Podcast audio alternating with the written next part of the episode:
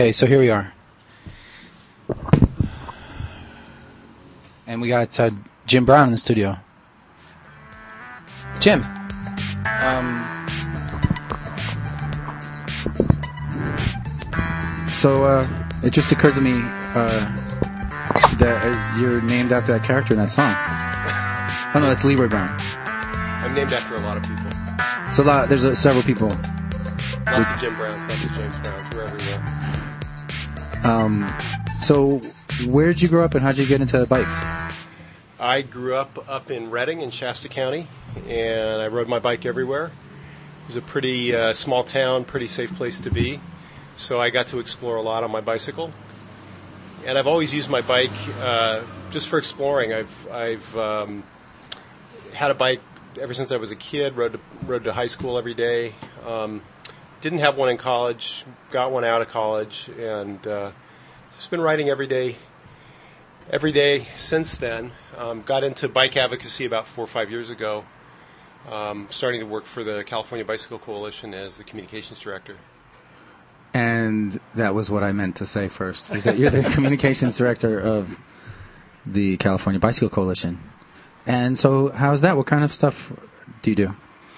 I am uh, responsible for uh, sharing information with the world about uh, bicycle advocacy in California. Uh, we talk about uh, CBC's uh, legislative campaigns and advocacy campaigns.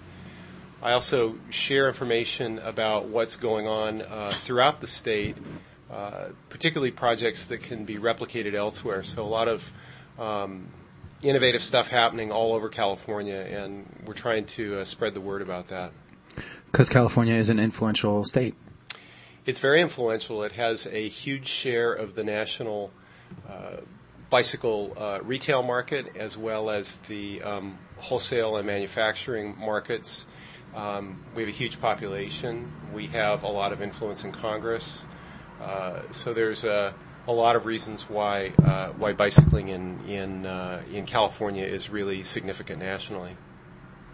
Okay, so you you do a lot of um, you do a lot of legislative stuff, and what was the other category? Legislative and well, advocacy in the sense of doing uh, educational programs, public awareness.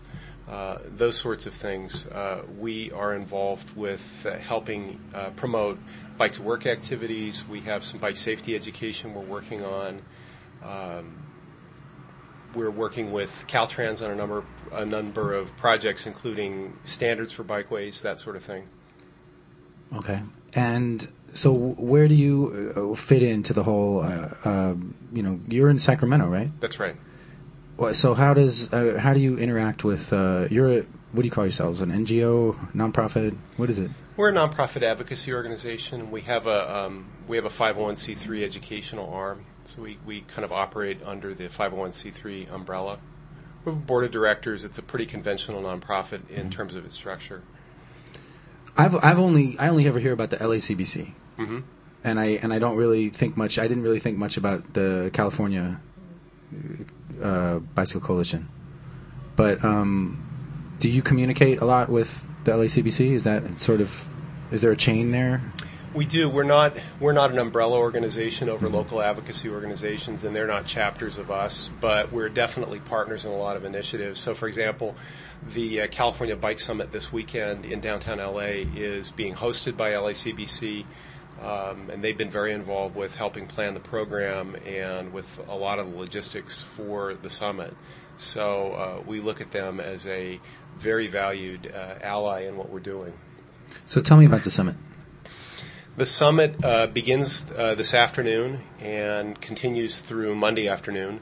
We've got about 140 people registered to um, to take part in three days of discussion about um, issues of importance to bicycling in California. Uh, will be. We also have some national figures who will be uh, part of the discussion uh, Randy Neufeld from SRAM, Jeff Miller from the Alliance for Biking and Walking, Jim Sayer from the uh, Adventure Cycling Association of Montana. Um, they're out here to take part in this as well. Brought together uh, representatives from local bicycle coalitions throughout the state, cycling clubs. Uh, we have public employees involved with uh, bicycle pedestrian issues, and we also have uh, private sector allies. We also have nonprofit uh, allies as well. So, folks from the walk community, folks from the um, uh, climate plan up in Sacramento. The the what? Climate Plan. It's a it's a it's a project of Transform, which is a nonprofit in uh, the Bay Area focusing on uh, transportation access issues. Okay, so and then how does this work? When people go there, it's it's different talks and different rooms, and or is it one at a time? Can you have choices? It's uh, today we're going to be uh, uh, opening the opening the summit and then breaking into regional meetings so that folks from from the same region can meet each other and share ideas and kind of begin uh, talking about issues uh, of interest, uh, common issues in, of interest.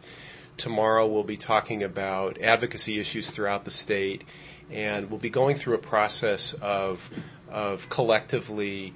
Um, identifying and prioritizing uh, significant issues uh, that we can kind of agree on as an agenda for uh, an advocacy agenda for the coming year.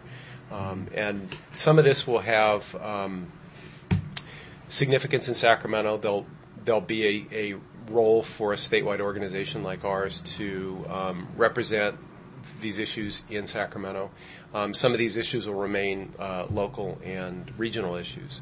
So uh, this is a, an opportunity to kind of bring together um, a, a, diverse group of people who are interested in um, solving some of, of California's uh, transportation access problems. And then on Monday, we'll shift gears a little bit and um, share best practices. So there'll be a series of, of breakouts and workshops uh, presented by uh, local figures involved with such issues as bike sharing, working with grassroots movements, working with the media, um, bike safety education, those sorts of things. Okay, so um, how did you identify? Is it, is it very easy for you to identify which uh, topics there should be? Like you said, you know, bike sharing, working with grassroots organizations. Is there just a list that, that you guys always use of the different areas that you're that you're working in, or did you come up with that for this event?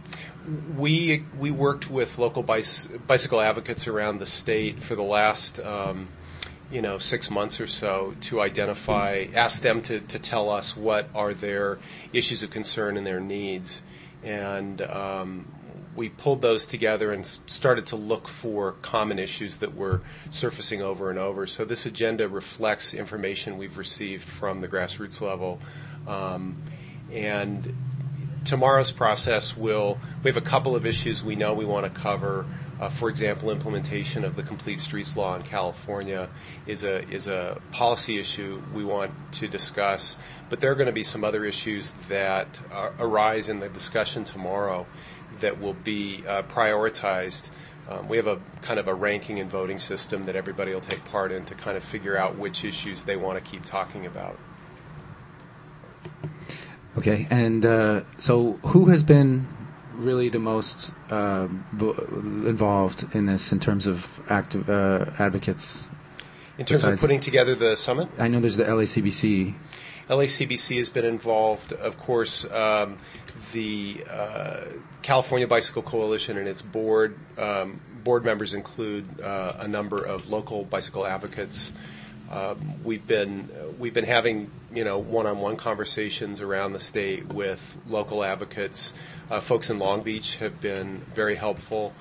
Uh, we've been talking, you know, we've even been talking to folks uh, in Sacramento at Caltrans and those places not so much because we see them involved in the summit this weekend, but because we want to know uh, we want to know what issues they're concerned about. Obviously, we work quite a bit in Sacramento on a daily basis and have a pretty good sense of of some of the um, the more important uh, challenges we're facing in trying to get more people on bicycles in California. All right. How about a song? You want to take a little break? Here we go. Hey.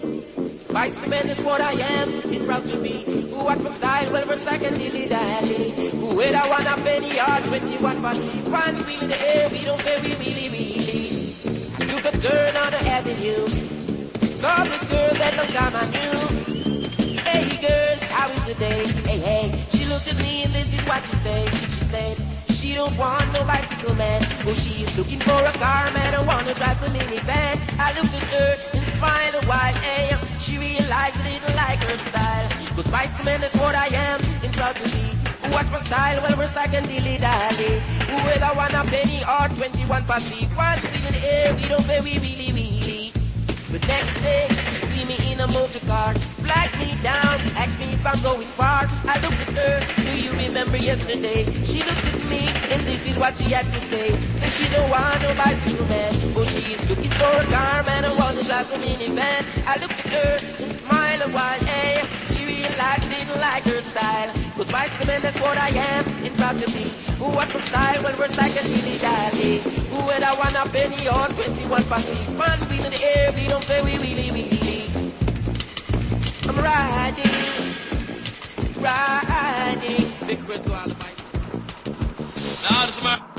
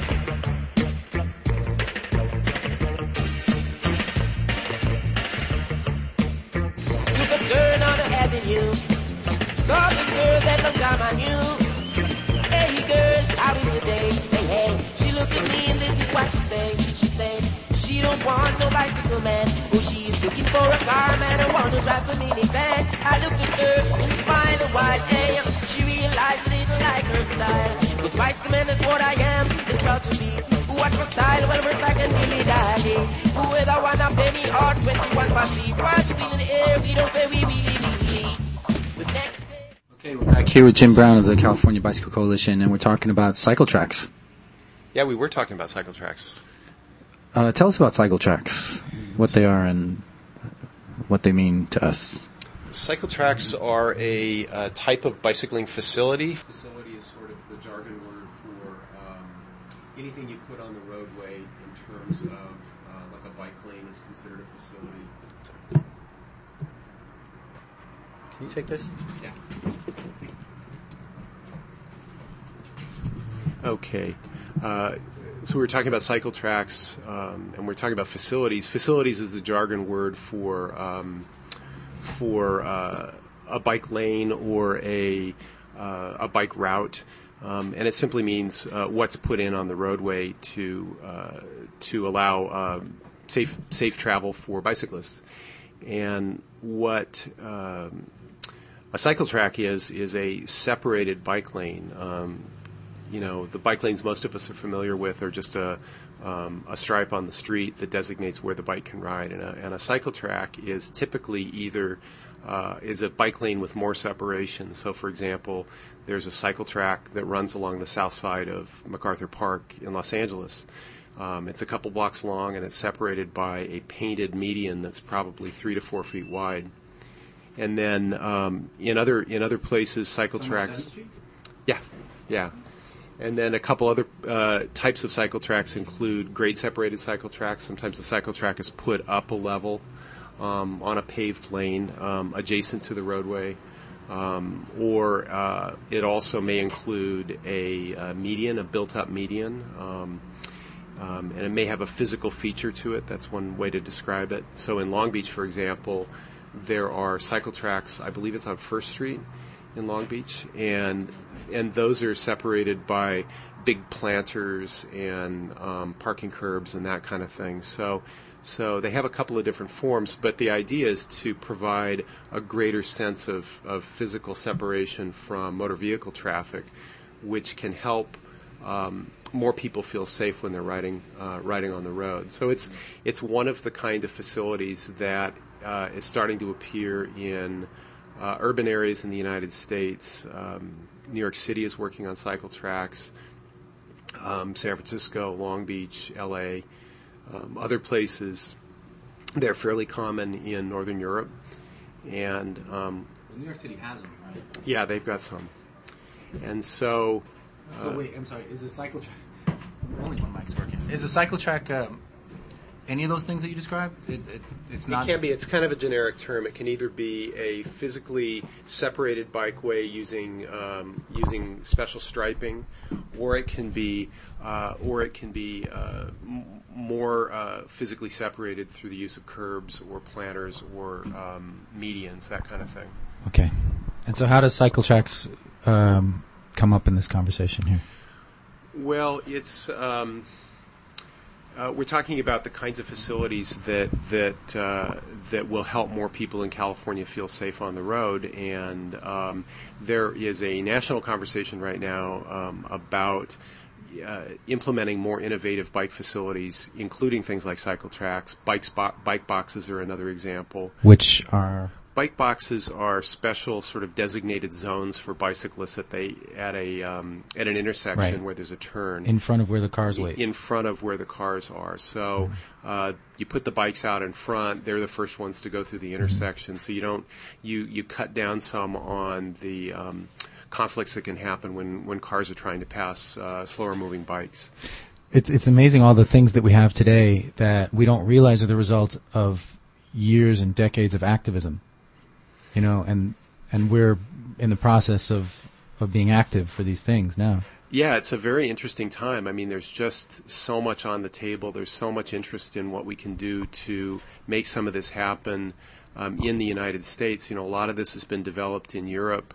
Um, part of the reason that the Dutch have such a terrific bikeway system was the um, the devastation of World War II, and um, they needed to move people around, and roads were destroyed, and and the country was uh, was impoverished for quite a period, and so this was the way that, that they got around. Well, they've you know as a result of that, they've developed a terrific um, set of um, examples of how you can do it, and so there's a lot of interest now in bringing some of those best practices to the United States, recognizing that, that the U.S. is different than places like uh, Denmark and, and the Netherlands, um, you know, culturally and just geographically. Um, governmentally, it's different. And so we're trying to look at um, ways to, uh, to take what, what works really well in other countries and see if we can adapt it to uh, the way that we travel in the United States. Well, you know, if things get much worse in the United States, it might be sort of the equivalent of what happened to uh, the Netherlands in terms of needing to find alternative transportation. Well, let's hope things don't get that I don't bad know why. for people. uh, yeah, but, I don't uh, know why I'm s- taking it there. But uh, no, I no, I hear the I, I hear what you're saying, and it's um, um, this is our co-DJ Chicken Leather. Hi, hi. I uh, just continue, continue. So uh, the reason that we're talking about things like innovative facilities and cycle tracks is that. Um, and, and where that affects what we do at the California Bicycle Coalition is that um, California communities operate uh, under certain standards for the design and implementation of bike facilities. And the current standards um, don't include standards for things like uh, things like uh, cycle tracks, uh, bike boxes, other kinds of innovative facilities, and we're working to uh, to implement uh, better standards to free up communities to do to do more in the way of uh, accommodating bicyclists. And the standards are by Caltrans. Yeah, it's a it's it's kind of a, a quirky thing because of course Caltrans is responsible for state highways. They uh, there are two there are two sets of standards that they're responsible for. One is the uh, Manual of Uniform Traffic Control Devices. This is really wonky policy stuff, but Okay. it's a um, Where if not here?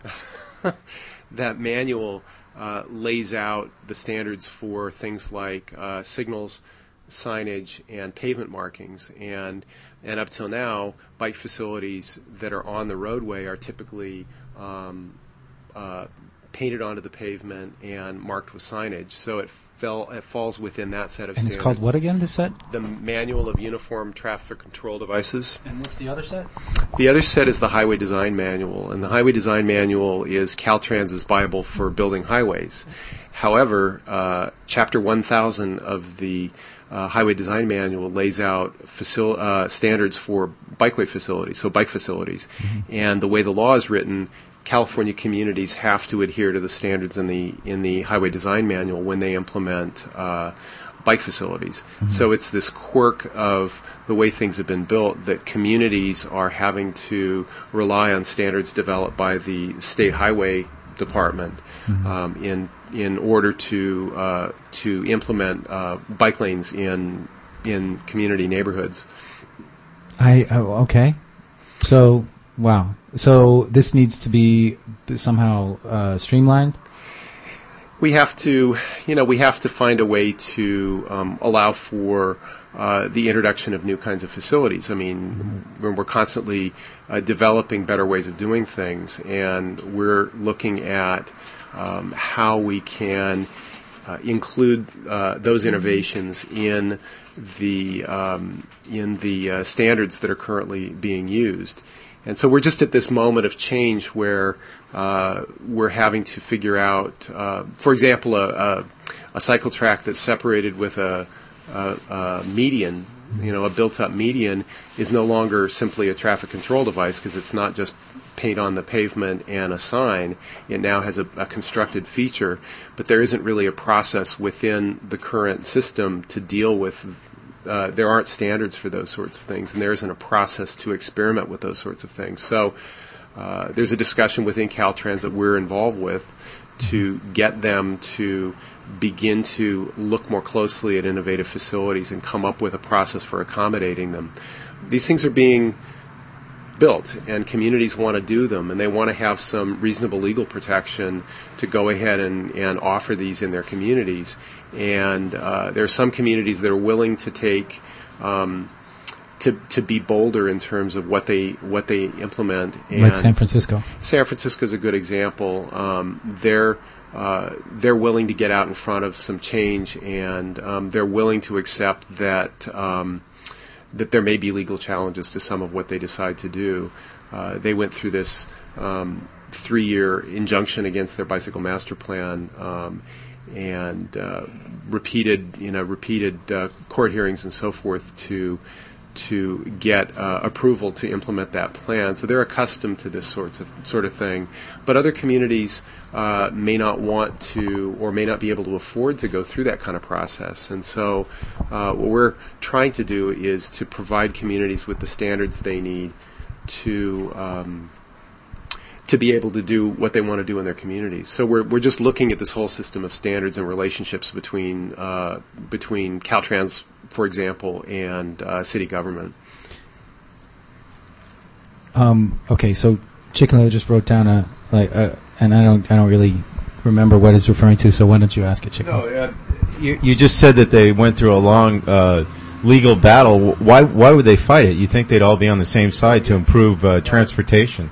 The, uh, the the issue in San Francisco was that they um, they adopted their um, bicycle master plan without completing an environmental impact report.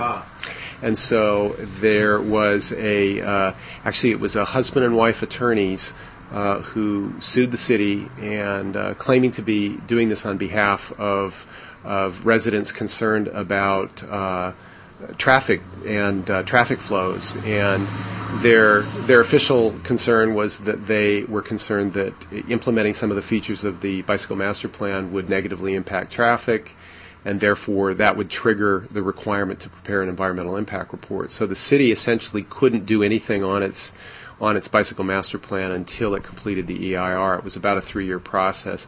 That injunction was lif- lifted last year, and San Francisco's been um, been uh, really moving ahead very quickly to implement this big backlog of facilities that they had planned to uh, plan to get going. So.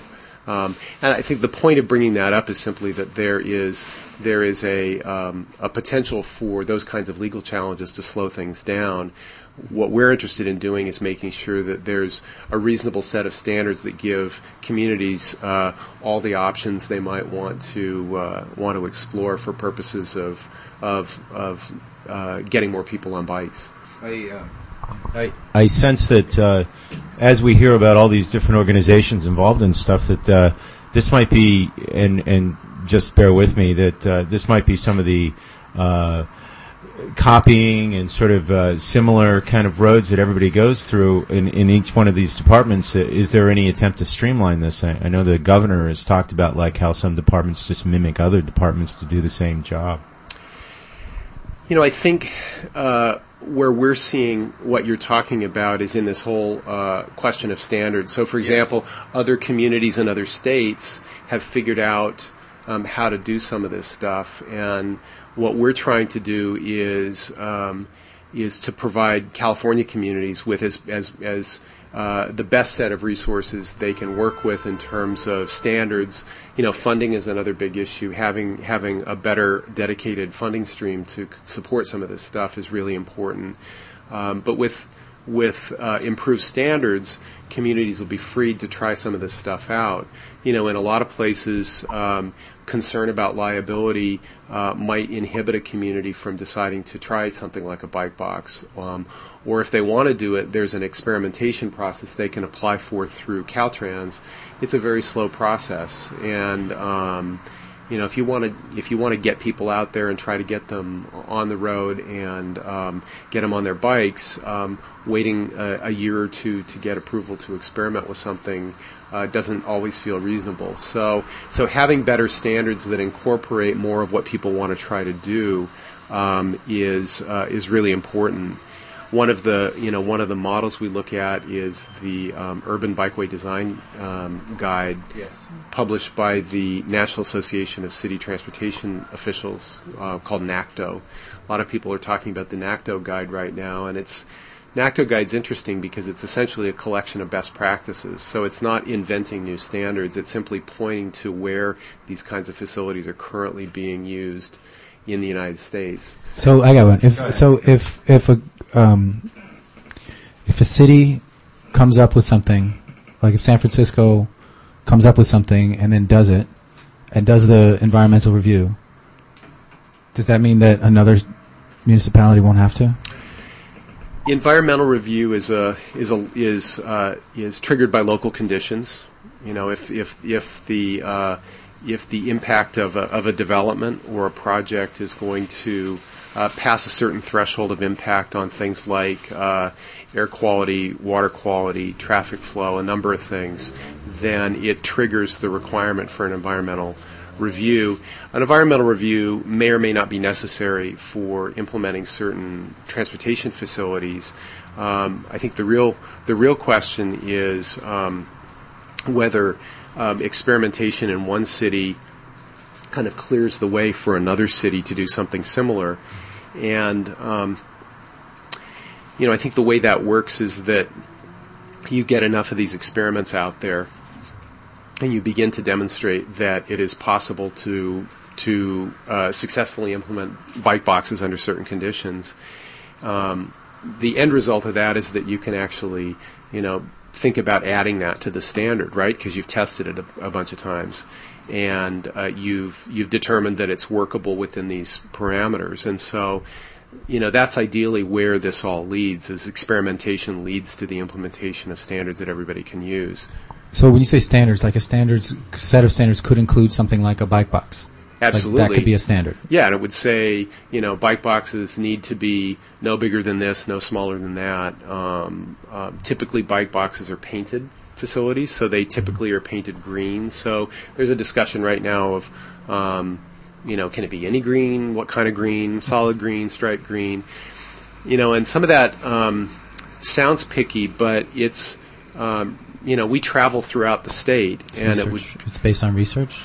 It's you know, some of it's based on research. Um, things like um, how visible is it? You know, s- the color of traffic signage is the result of a lot of testing to see what is the most visible color under certain circumstances. So, you know, that's kind of the, the garden variety process that any standard's going to go through. Um, but uh, you know, currently we have standards that say bike lanes can be um, no narrower than this, and the stripe has to be this size. Um, and and the reason for that is that and, and you see, and LA is a really great example of that because you've got all these municipalities within LA County. If every city had a different standard and you were riding, you know, five miles in any direction, you'd pass through two or three municipalities and might be subject to completely different standards. That's why a stop sign in LA looks like a stop sign in Modoc County. Um, you need, you know, you need to have some consistency there for the benefit of people who are using the road. So that's that's why standards really matter. Is if we can do this once, come up with a um, a solid set of um, parameters for people to work in, uh, then they can be freed to go ahead and do this stuff.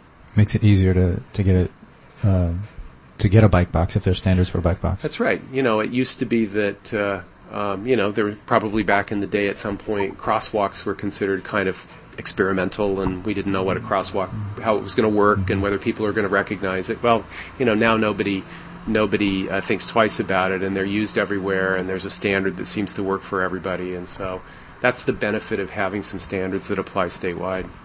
And you don't have lawyer couples uh, fighting it, the crosswalk. Ideally, you don't. Yeah. Who are these people? Do we have their names? Uh, you know, no, no, no. What are, what are, what are their names? Come on. I actually don't know their names. I Uh, don't, their don't know their names. No, Uh, that's okay. Now, now, see, you're, you're you're joking about this, but uh, I, I'm sure that they felt just as strongly as we feel about this too. Yeah. So it's it's not like they're they're uh, they're lost in some sort of null. I mean, they they probably want some same things we do. Well, I mean, that's a really good point. I mean, we have an extremely diverse state in Yes. terms of how people use our transportation system, what their needs are.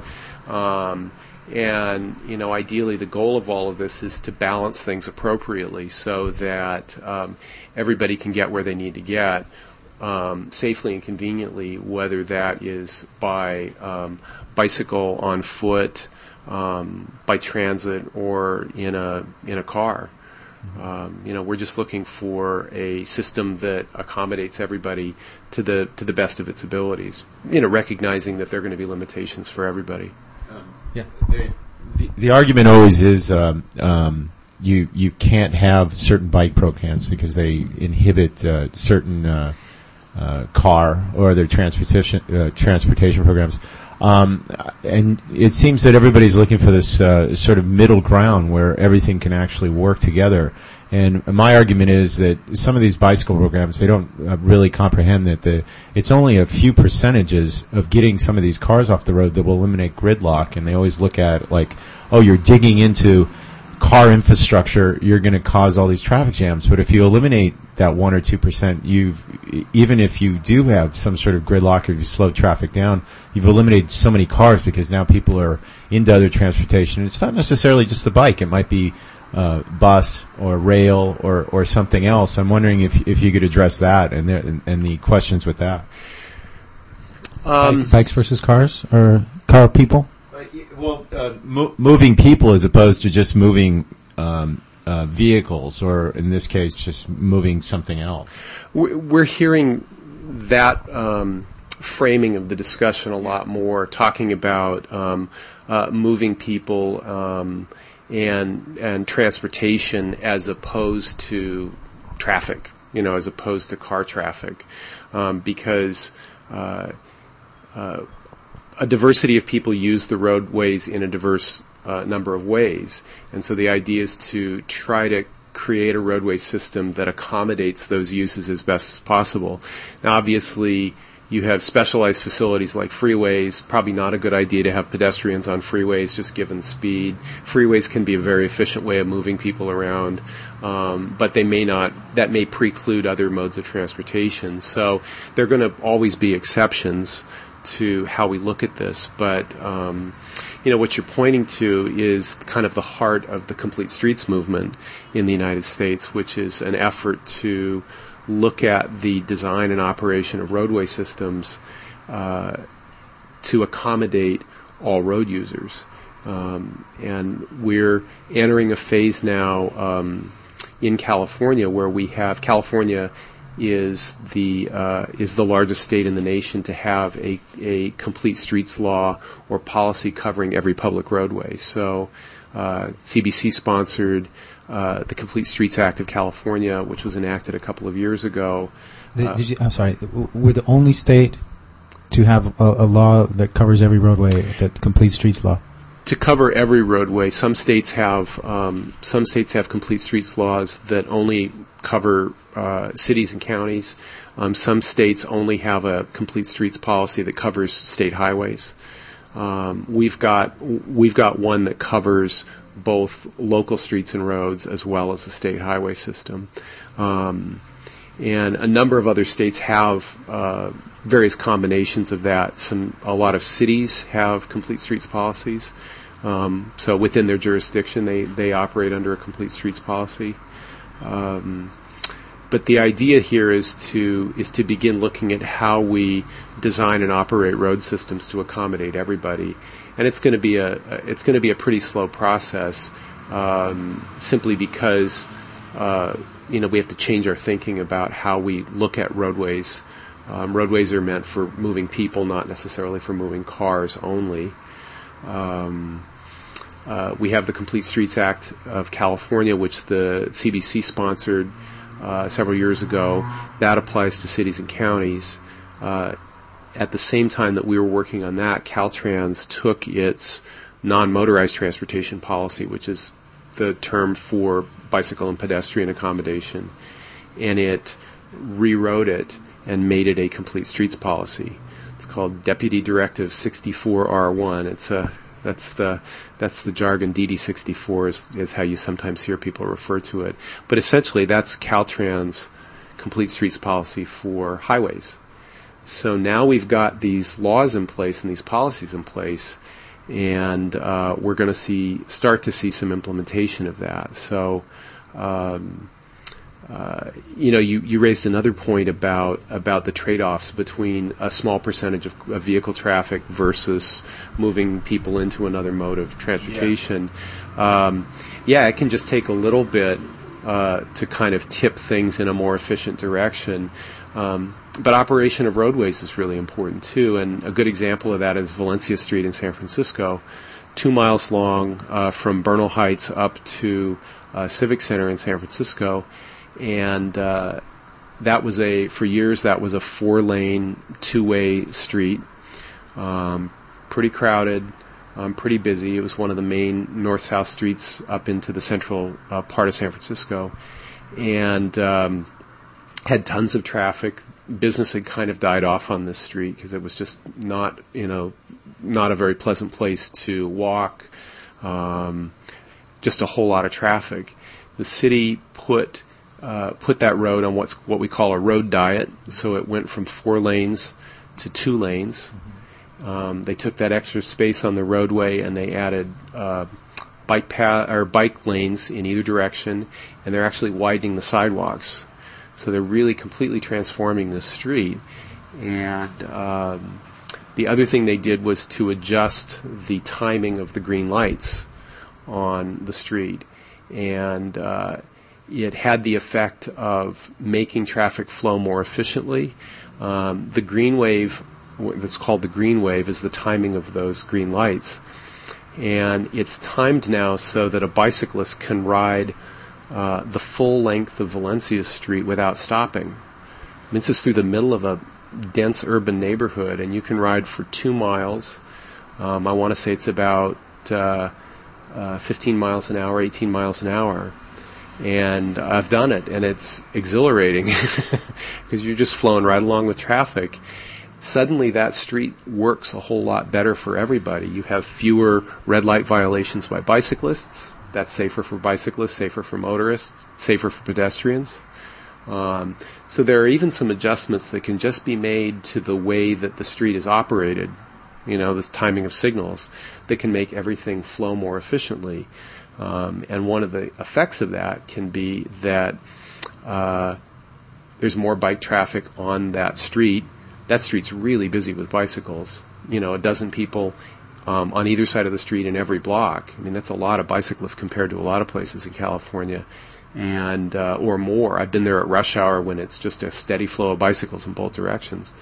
Um, that convinces some drivers who might be interested in bicycling to to go ahead and try bicycling instead of driving. You know, so you don't even have to mandate a way to get people out of their cars. You just create the conditions that make it a little easier.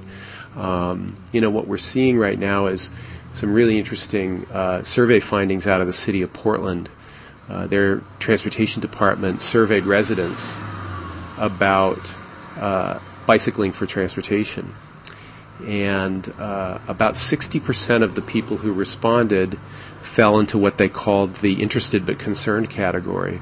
60% of those folks said they uh, like the idea of bicycling for transportation, they would love to do it, but uh, they're not comfortable yet uh, riding a bike for transportation because they don't feel safe on the road.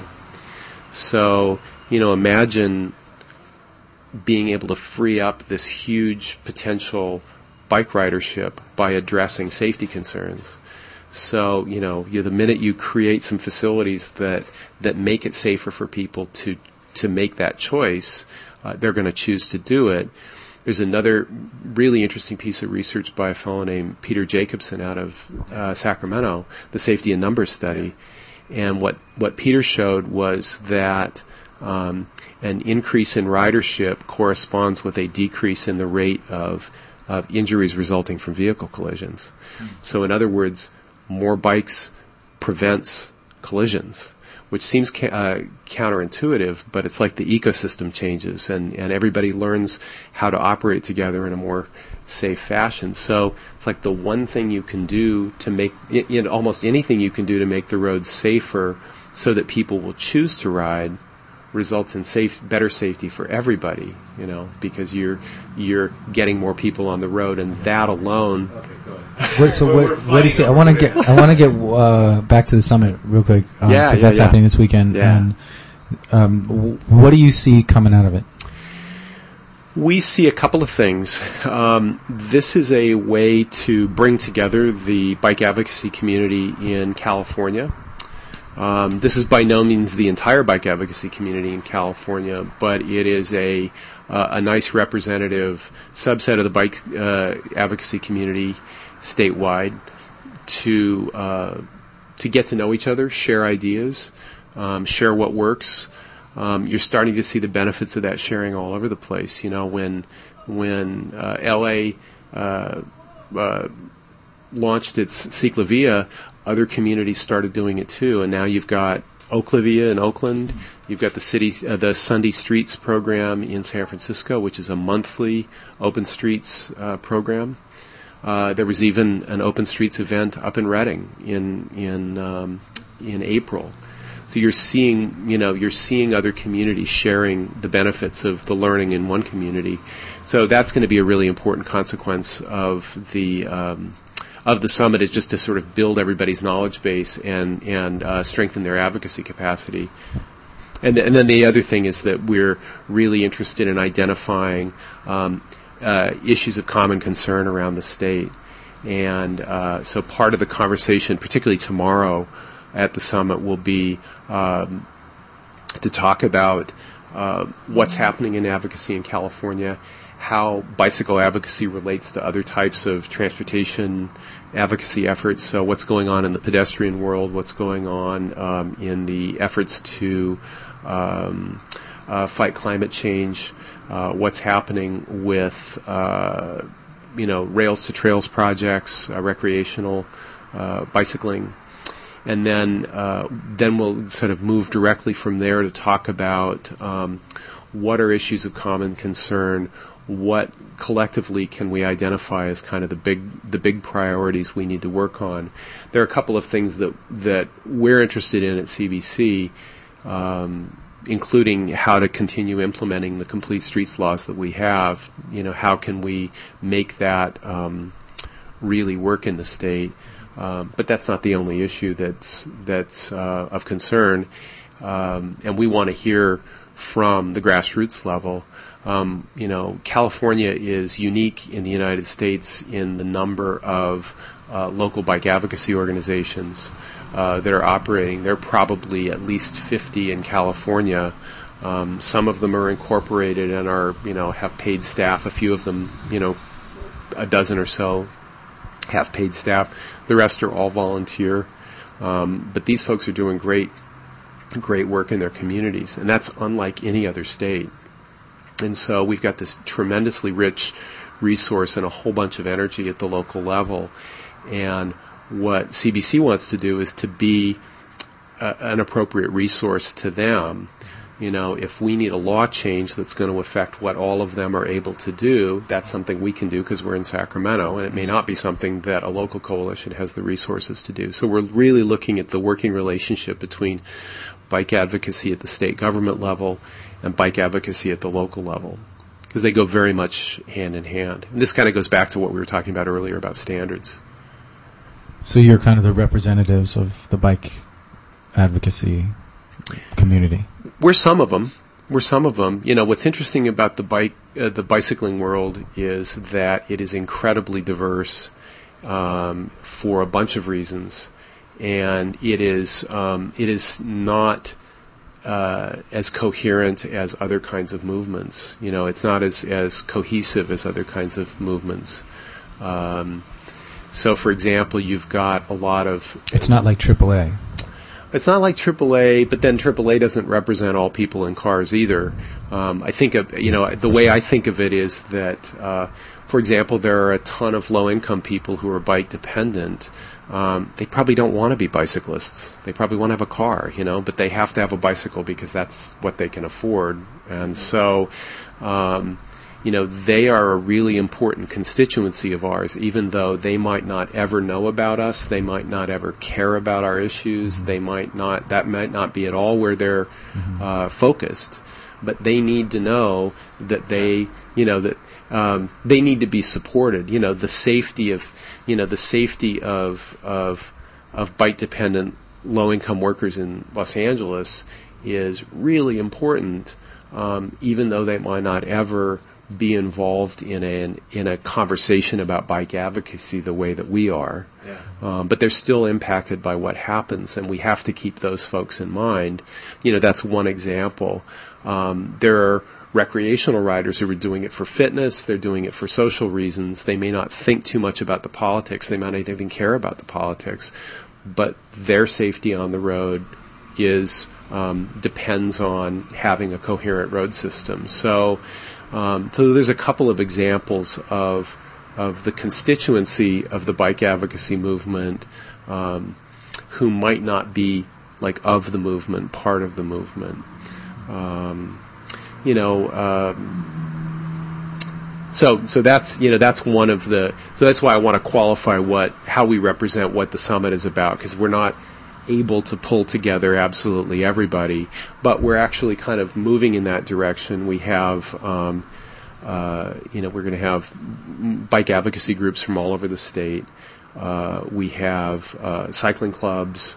We have um, allied nonprofits that are part of this. We have public employees. Um, a number of city employees have come to uh, to participate and learn and share. Uh, we have some uh, uh, private sector allies. These would include consulting firms. We've got some bike manufacturers. We've got bike retailers. These are all people who care about what's happening with bicycling in California. And so this is a really um, interesting opportunity to bring them all into the same room and uh, let them get to know each other and share ideas and learn from each other. Um, Dave, Dave, go. I could. Ah, go ahead. Um, do, so this is your first summit. This is our first summit. We uh, we held a series of conferences uh, uh, starting probably 2003, 2004, called the Walk Bike California Conference, kind of a state level version of the Pro Walk Pro, Pro Bike uh, conference that happens around the country, and um, we have uh, we have seen some uh, benefit in kind of uh, uh, changing our approach to bringing people together. Um, you know, the summit has a different goal than that set of, that, than that series of conferences we we did. I think we did three of them, and they were statewide conferences that brought folks together. the The goal here is to identify um, issues of common concern, strengthen the relationship between advocacy at the local government level and advocacy at the state government level to make sure that we're we're supporting each other. Um, you know, we learn a whole bunch about uh, the needs of, of, of, of the bicycling world from local folks. An example of that is I was down here three weeks ago for a workshop and spent uh, quite a bit of time talking to Andy Rodriguez at the uh, LACBC about the City of Lights program. City of Lights program is this incredible program to bring uh, bike education and bike safety and better resources to some of the most disadvantaged people in Los Angeles. These would be bike dependent day laborers. Um, so they do curbside uh, bike safety education at Home Depot. They go right out to where these guys are waiting for work and talk to them a little bit. These are folks who ride their bikes to, to work. And that's a, a place to find them and to, to give them some information.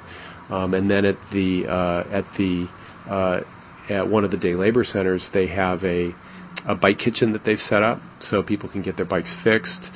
Uh, they can learn how to fix their bikes, learn how to maintain their bikes. So that's an example of of a way to that bike advocacy can serve a uh, uh, kind of an, an, invisible population of bike users whose safety is really, really important, who probably depend more on an adequate transportation system than a lot of us on bicycles. Um, and um, and so so that's an example of, of what I get to learn when I get to talk to local advocates. So um, it's uh, this this conversation is really important uh, in both directions. I think. Do, do, they do they really call it a bike kitchen? They, they just don't even say a, a, bike program or something. It's it's definitely the bike kitchen kind of. Uh, and the reason I, I, I, say that is because it's it goes back to uh, Los Angeles and the Eco Village here, which is walking distance from here, where everything sort of spawned from there, including. Uh, you know, people saw that, uh, hey, there's a need for this, and then fulfilled the need, and then the need had to move into uh, it got too big and and almost revitalized a whole section of Los Angeles. So much so that now it's that model is going to other sections of Los Angeles and beyond. Yeah, it's terrific. I mean, there's a lot of that kind of action happening in LA, and that's what it's. you know, that's certainly the model that the uh, that the uh, City of Lights program is based on. Um, and it's and again it's it's about uh, like like a lot of bike kitchen programs it's it's it's a self help program that that that gives people the the knowledge and tools they need to be able to be self reliant. Um, and of course, it's it's an affordable way to do it for people who who can't participate in the um, in the retail bike scene the way that a lot of people can. So, how would you characterize the LA advocacy community compared with other parts of California? Um, Seems pretty strong com- here. You know, I, I, normal?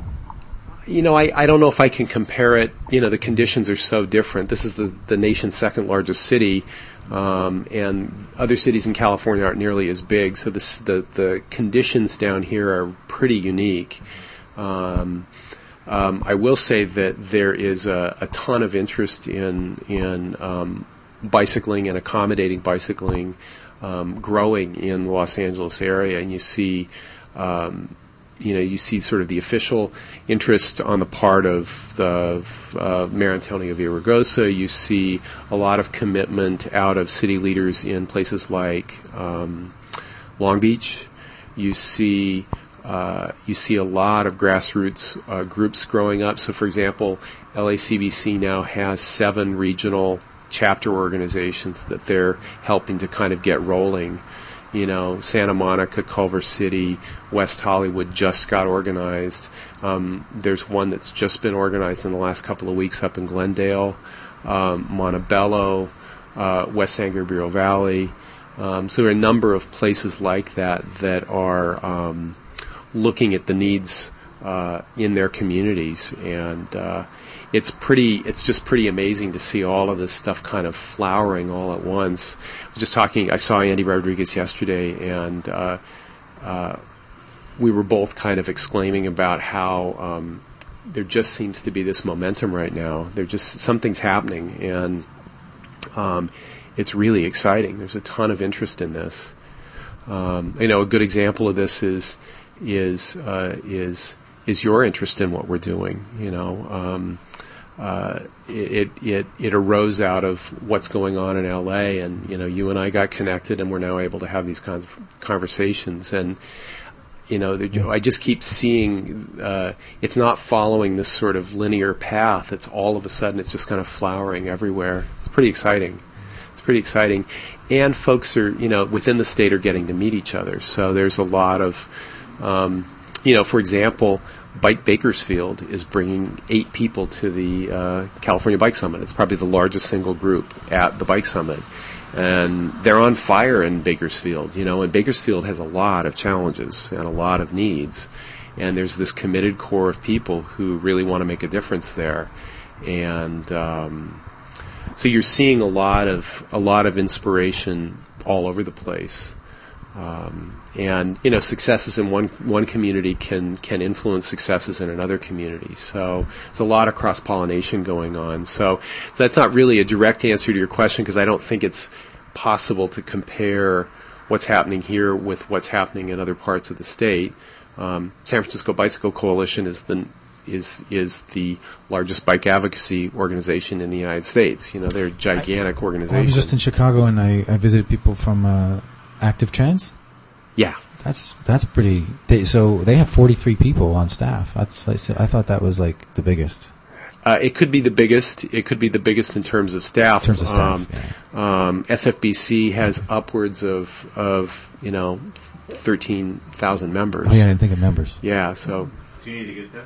uh, no, we'll, I'll get it. I'll get it later. Thanks. So um, one of, one of the things we talked about earlier was that whether the standards are, are diverse around the state, but uh, uh, and you're bringing all these people. I, I'm wondering, um, isn't there some sort of uh, li- linear path that we can follow? I mean, we we're always looking for other states, and you talked about Portland and some of the numbers from there, but.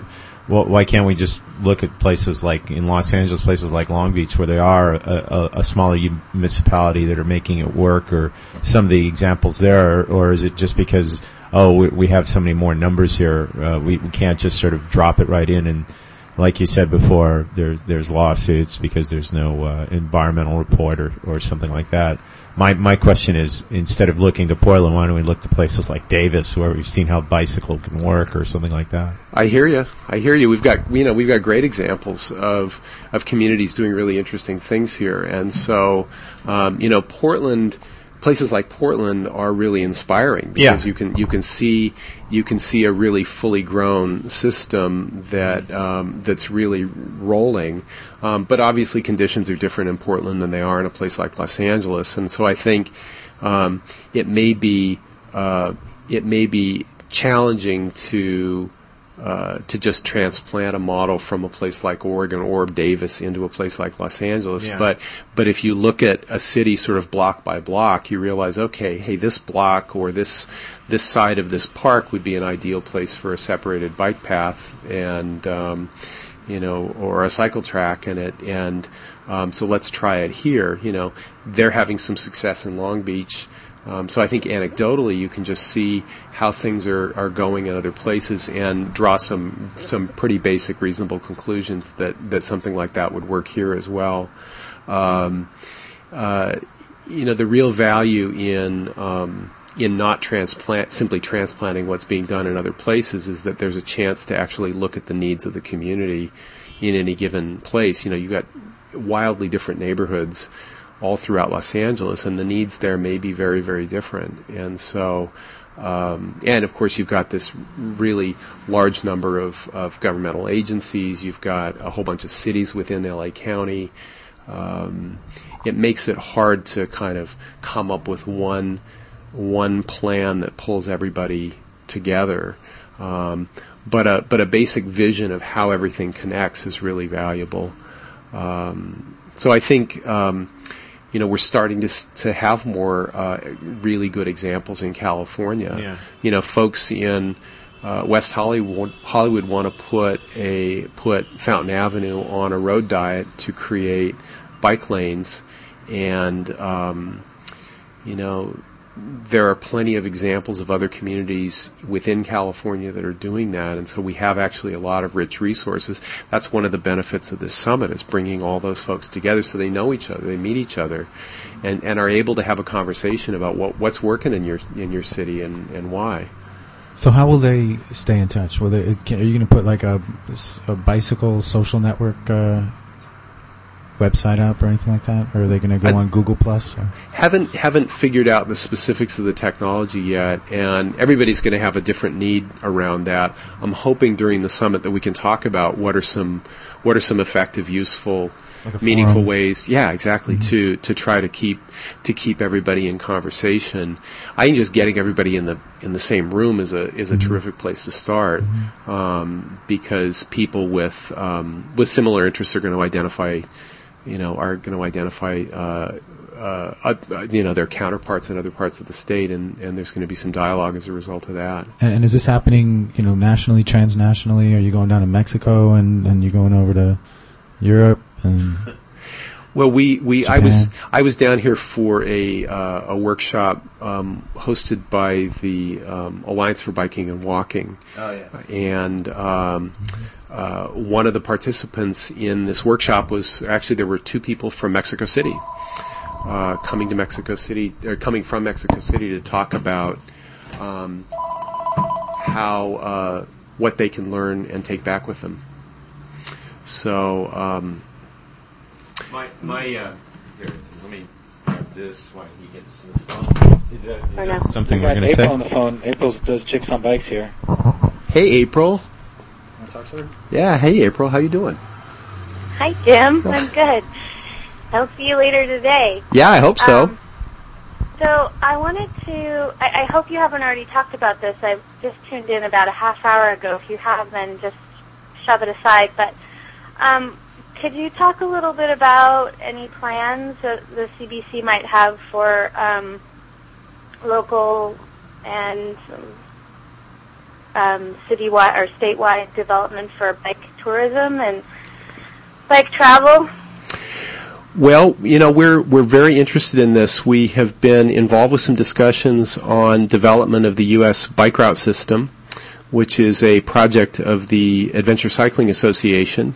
Their executive director Jim Sayer is going to be at the summit, and we'll be talking a little bit about this during the summit. Um, we're definitely interested in um, in what they're trying to do in terms of connecting the U.S. with this interstate bike route system.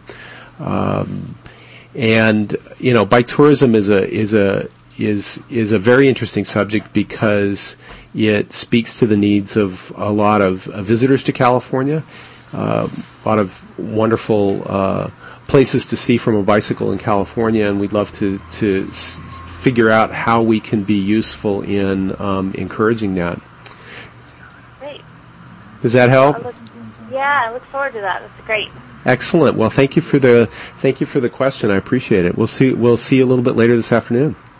All right. Thanks. See Thanks. you later. Thanks, April. Bye bye.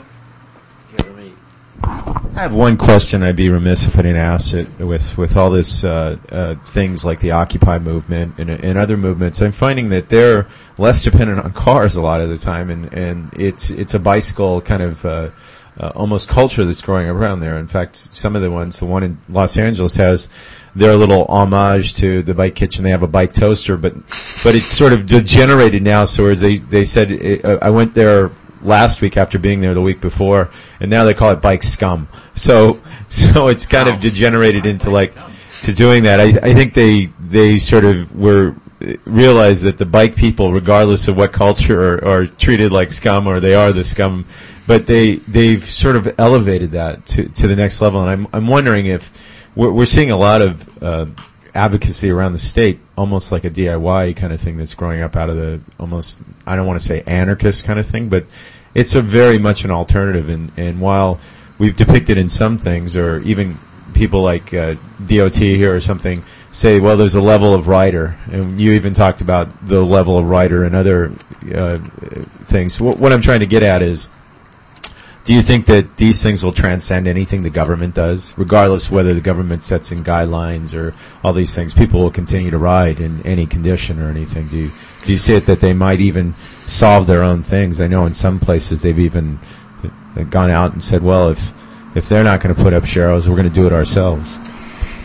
I mean, it's an interesting question because um, because the roadways are typically a public facility, you know, so they're kind of uh, uh, maintained and provided by um, public institutions like government agencies.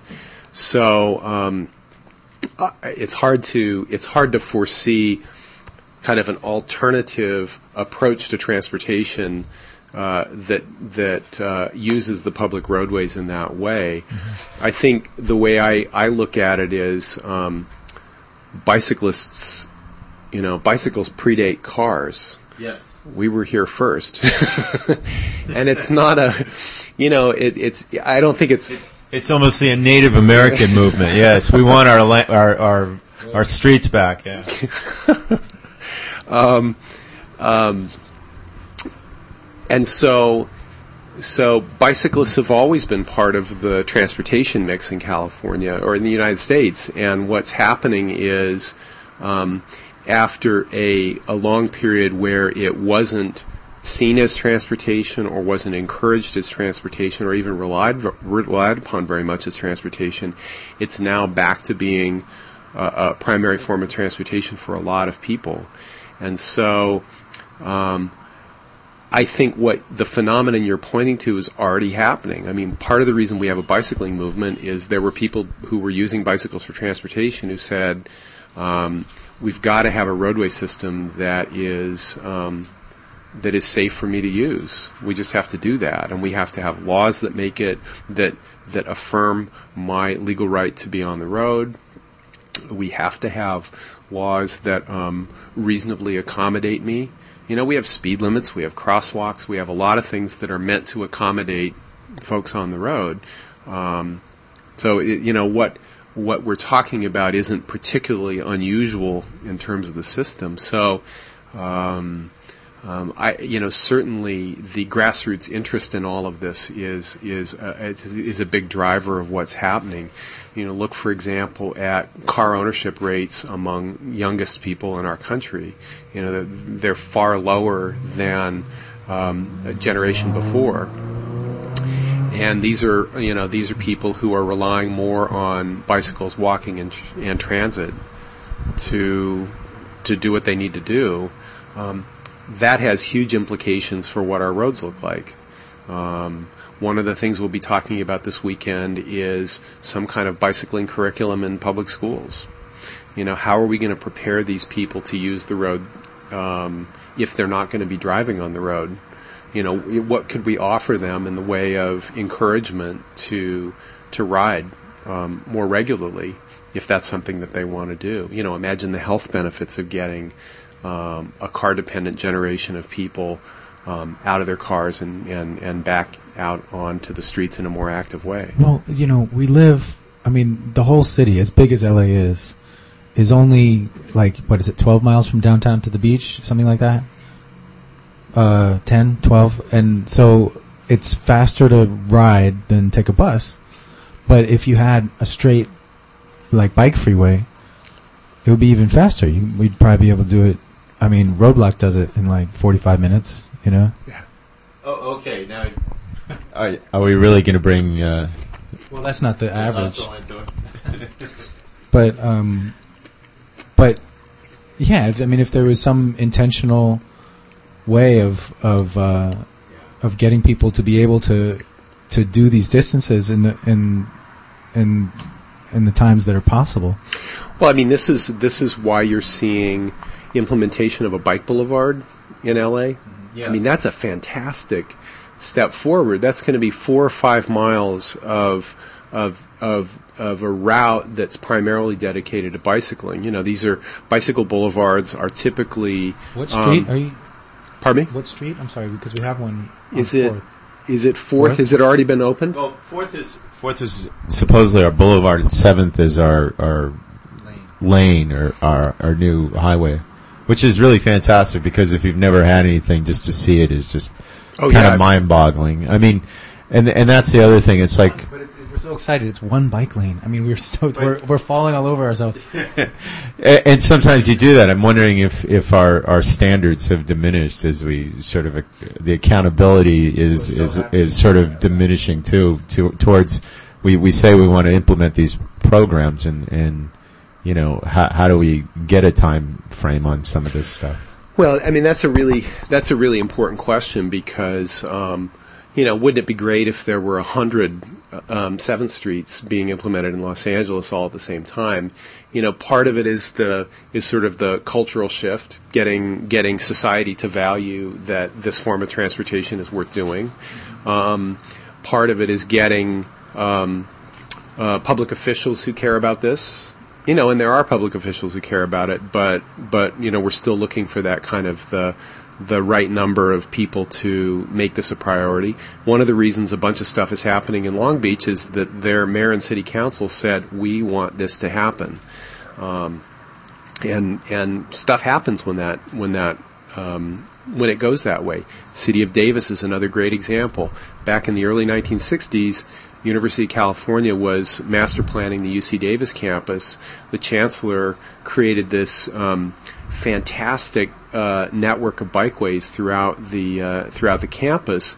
The city didn't have any plans for anything corresponding, so they developed a bike plan that would match what was happening on campus, and the city council voted it down.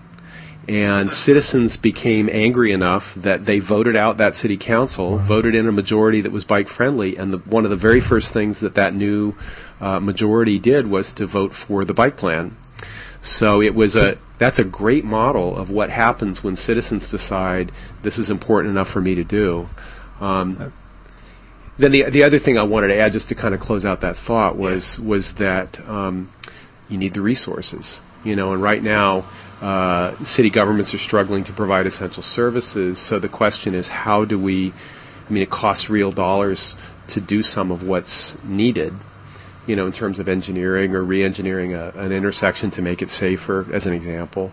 You know, moving a moving a, a signal or adding a signal can be quite expensive. Yeah, but So- then again, those are job creation. well, exactly. I mean, this is why you know this is why the Obama administration is trying to push uh, transportation infrastructure as a jobs as a jobs creator. Yeah. Um, and then you know then there are other communities that are trying to be more creative in figuring out how to implement facilities without w- within their means. So in Sacramento, for example.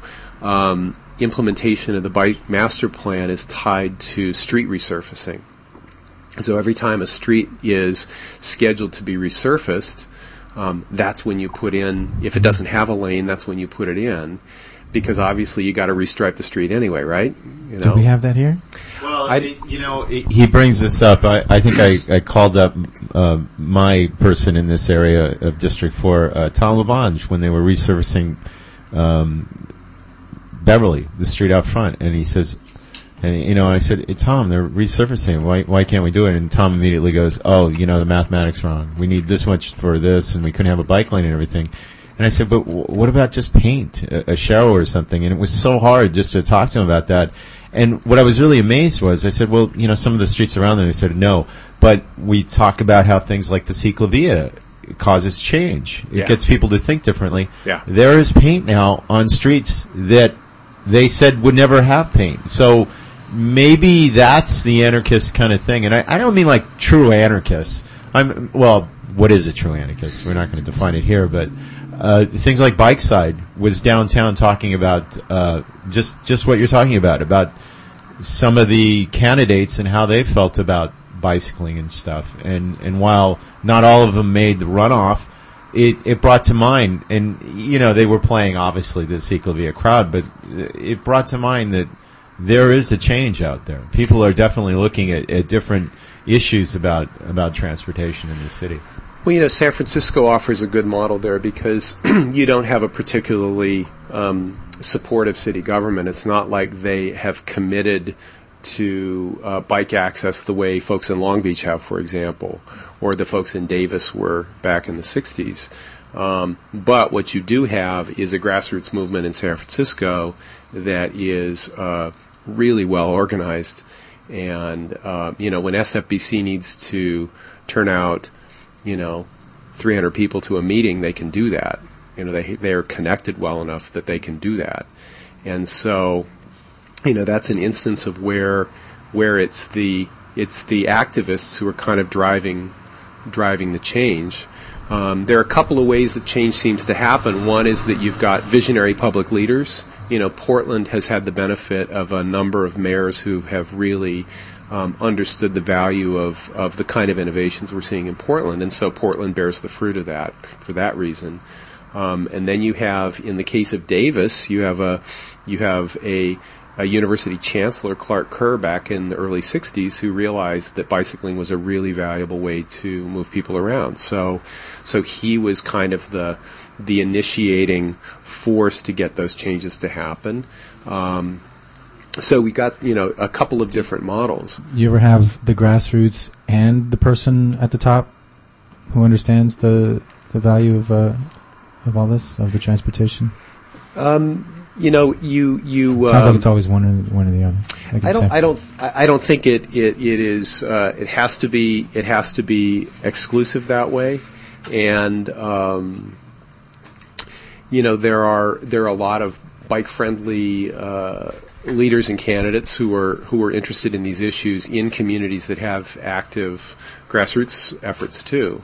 So um, uh, they're they're not you know they're not in opposition and they don't need to be in opposition, but in you know in uh, in communities that want to see this stuff happen, um, I think that. Um, bringing these issues to to candidates and making it an issue is a really important strategy for for getting things to change. You know, the fact that Ciclavia happened has just changed the climate down here. It has. And it may not result overnight in a hundred, you know, uh, Seventh Streets, but but that's the direction things are starting to turn. Yeah, and and I, I mention this uh, also because um, we, we live in Los Angeles and it's beautiful here. And we, uh, April talked about tourism and stuff and how do we get that. But I I look at it and it, it just seems like a no brainer that somebody's going to come along and, and say let's let's brand the bike within the culture. Let's let's get something so as it's easier for. Uh, you know, getting around Los Angeles or even Hollywood with some sort of bike share program. We've had real trouble getting people to say, well, we have to get some money from this or something. Yeah. Occupied LA, I keep going back to that, had a bike share program, and while theirs is thwarted by, by theft or something, Sure. it was it was up and running in a day or two, and people understood it.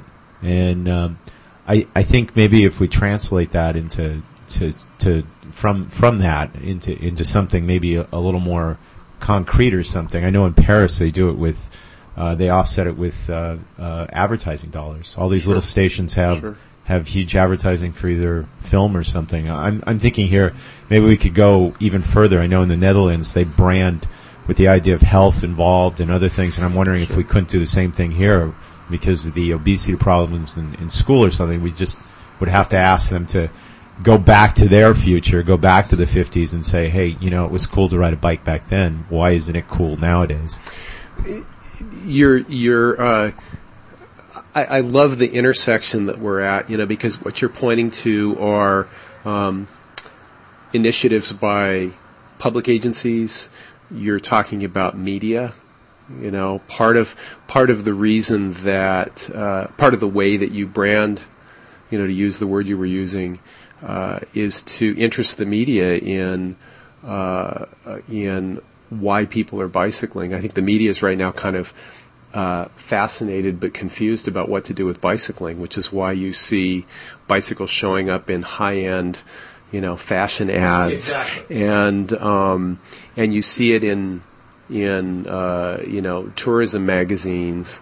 Um, and and I and and nobody quite has has quite yet figured out um, how to portray it as a regular part of somebody's life. You know, April, who called earlier, is involved with this, you know, really cool project to get younger women interested in bicycling. You know, girls and younger women interested in bicycling. They're the indicator species in the bicycle advocacy world. What's it called? It's called Chicks on Bikes. Oh my gosh! shut up. show that comes on.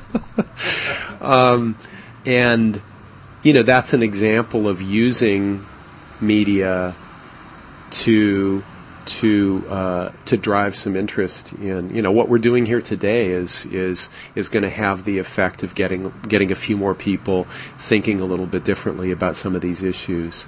Um, there's also an initiative coming out of of Long Beach called uh, Women on Bikes SoCal, which is an effort to, you know, kind of another expression uh, related in my mind to the cycle chic movement. You know, to try to interest. Um, a certain portion of, of women to think about bicycling as something they can do every day that doesn't have to negatively impact their appearance or how they get through their day. You know, I think a lot of people still struggle with the idea that um, bicycling requires special equipment. You have to have a place to change clothes. And the fact of the matter is, um, I don't have special equipment for riding my bike, and so you know we can we can educate people about how to make bikes an ordinary part of life. You don't have special clothes to ride the bus. You don't have special clothes to walk someplace. Um, and uh, well, there is the sweat factor. it doesn't have to be. It doesn't have to be.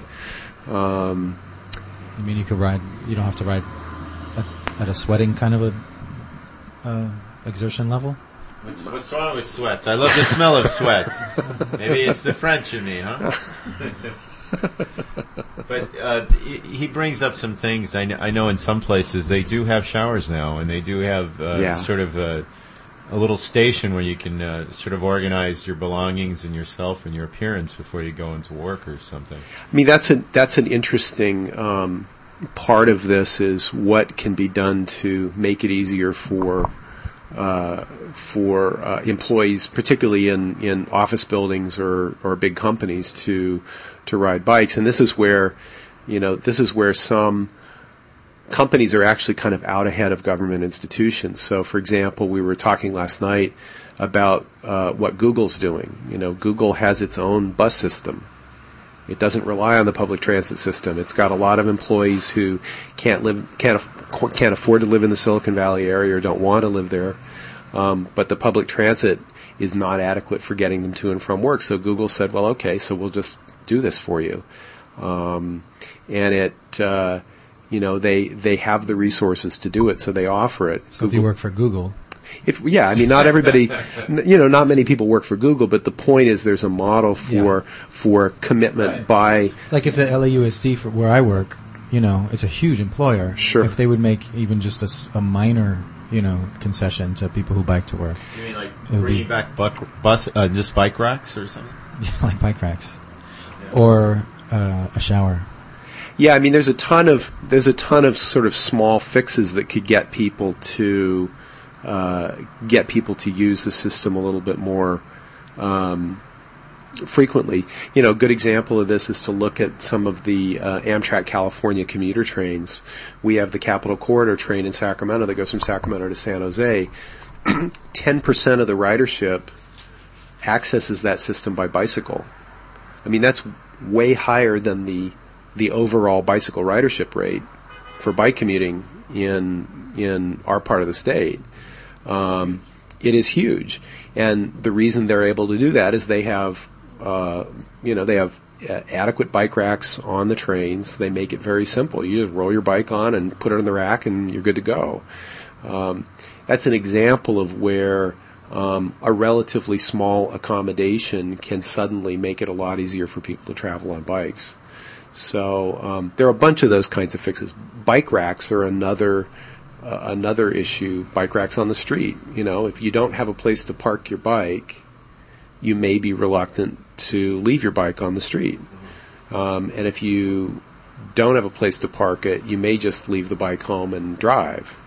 You know, but if you knew that you could adequately, safely lock up your bike so it doesn't walk off, um, you're likelier to use it. That's a small fix.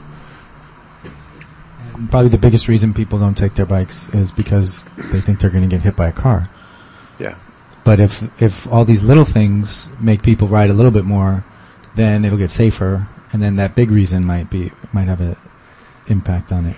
Yeah, you're starting to change the, the ecosystem. I try to think about the roads as an ecosystem, and once you get a, you know, you make a few little adjustments, and a few more people ride, and that means that the regular drivers along that route are now accustomed to seeing bicycles a little more often.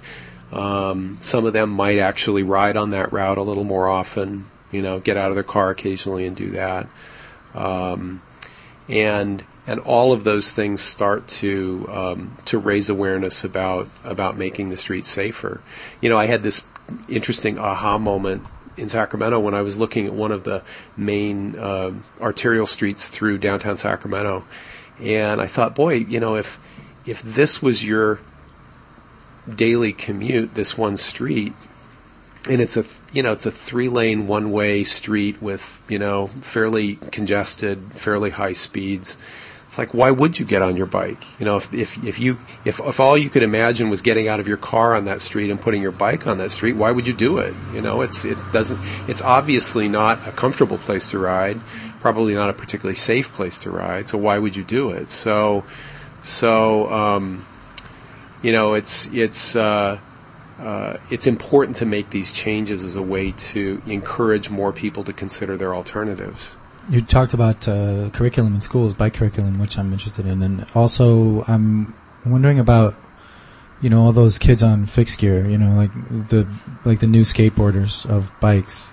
Is uh, you know, and they and what's going to happen as they grow up, and are are the, who are they going to become? Who, who are they going to make it make an impact, make a difference in in uh, ridership? I, I'm counting on them. Yeah. I'm counting on them. I mean, these are people who love bicycles, and these are people who love the experience of being on a bicycle. Um, whether they're always going to want to ride a fixed gear bicycle is, um, you know, is is is uh, unknown. My guess is that when you get to be my age, maybe a fixed gear bicycle isn't quite so fun as when you're 17. But um, uh, you know, I'm I'm I'm not too concerned about what kind of bike they ride. These are people who, from a very young age, have had um, really meaningful experiences on bicycles, and that stuff doesn't go away. You know, these are people who who know that they can get around on bicycle, and these are these are brave people too. You know, these are these are are folks who are who are okay getting out there and mixing it up with cars, and so Well, bra- but bravery also involves, I think, like the definition of courage is is like having fear in the first place and yet overcoming it because there's a reason to overcome it. So I think in some cases, I don't think people really think about what the danger is when I watch a lot of kids riding. Well, you know, you're you're you're talking about things like um, brain development in adolescence. You know, if you don't have a fully functioning neocortex yet, you're probably not thinking so much about the consequences of your choices. But you know, this is what growing up and and and getting some mileage under you provides. Um, you know, I worry. I worry a lot about the safety of, of those folks when they may not be thinking entirely fully about uh, about the implications of what they're choosing to do, because I don't want them to get hurt. And um, but you know, for me, the, the the big the big picture is that these are these are experienced, um, dedicated people who have had the you know have had the the the experience of of using a bicycle to get around, and that I think that just changes things. I think it just changes things, and you know they're going to value this forever. I, I'm, I'm curious. I have a question about. Uh, did you did you consciously bring it to Los Angeles specifically on this day because it rained yesterday and there's only like ten beautiful days in Los Angeles? And believe it or not, this is a beautiful day. Just sitting here in the studio, I think we've seen. Just sitting w- during the program, I saw five different riders in the first like 30 seconds of this thing. One going one way, one going the other way. I, uh, you planned this, right? We planned the weather. Yeah, yes, it was. I uh, mean, just the weather and and we we talk about Portland and all these other places. They never look like this. It's never this beautiful, and yet we're we're putting that value judgment towards towards people in Los Angeles. So you have to like almost gaffer tape to to, to chairs and almost assault them to get them to places. And and yet today is like the day for being on a bike. I mean, it, it just seems like a no brainer to get to this thing. Yeah, it's it's uh, you know it's y- you're pointing to kind of an interesting uh, uh, kind of it's not a disconnect. It seems sort of counterintuitive that the cities with the highest rates of bicycle ridership would be places like Minneapolis, Seattle, and Portland. You know, with some of the most challenging weather in the U.S. Um, we were we were talking about this yesterday, and it may there may be something about um, the determination that people in those environments have to actually get out and make the most of their beautiful environment. You know, it may be that in California uh, we're just a little too um, uh, Hampered. Hampered. whipped. you you name it. Yes. Where, it's, it's uh, beautiful every day. There's no reason to go outside. Yeah, they're like that isn't that isn't isn't is not an, a driving factor because you know most days are really nice. Um, whereas if you live in Minneapolis and you've got a you know a four month window when the weather's decent, um, by God you're going to get out there and, and and make the most of it. Um, you know, I was I was. I was I was on a radio uh, uh, program out of Southern Oregon that broadcast into Northern California. We were talking about this, and and the uh, uh, the host was talking about, you know, um, well, gosh, you know, weather must be kind of a, a deterrent to to bicycling. And we said, look, you know, if if weather was what made people ride or not ride, Los Angeles would be the bicycling capital of the universe Yeah. because it's got such terrific weather. So, you know, and it's basically, except for a couple of great hills here, it's it's pretty much flat. Yeah. It's this has been a, a terrific place for me to explore on a bike. I've I've this is the second trip I've made down here with my bike, and um, I I just love being out on the street, um, learning the neighborhoods, learning my way around. I mean, I've, I've been visiting LA for 30 years, but I've but I but it's feeling coherent to me in a way that it hasn't before because I'm actually out there on the street kind of learning how everything's connected and I'm seeing it at a human pace. I'm, you know, my experiences of LA previously were always in a car and, um, you know, I, uh, you, you can't get much when you're, you when you're flying past something at 50 miles an hour or you're stuck in traffic and kind of stressed out over all of that. But when you can, uh, just get out and explore it at your own pace. It really, uh, it, it really makes a difference. We were talking about th- this last night with uh, Joe Linton. He was pointing out to me that that you know he he talks to people who say you know there's certain times a day they would never drive to the west side because it would just take them way too long. And Joe said, you know, it takes me the same amount of time you know, regardless of the hour of the day, mm-hmm. because on a mm-hmm. bicycle, you're not impacted by gridlock the way that you are on a car. So you're, mm-hmm. you know, my sense of distances and the time it takes me to get from one place to the other are very different on a bicycle than they would be on a car. What kind of sorry? What kind of bike are you riding right now?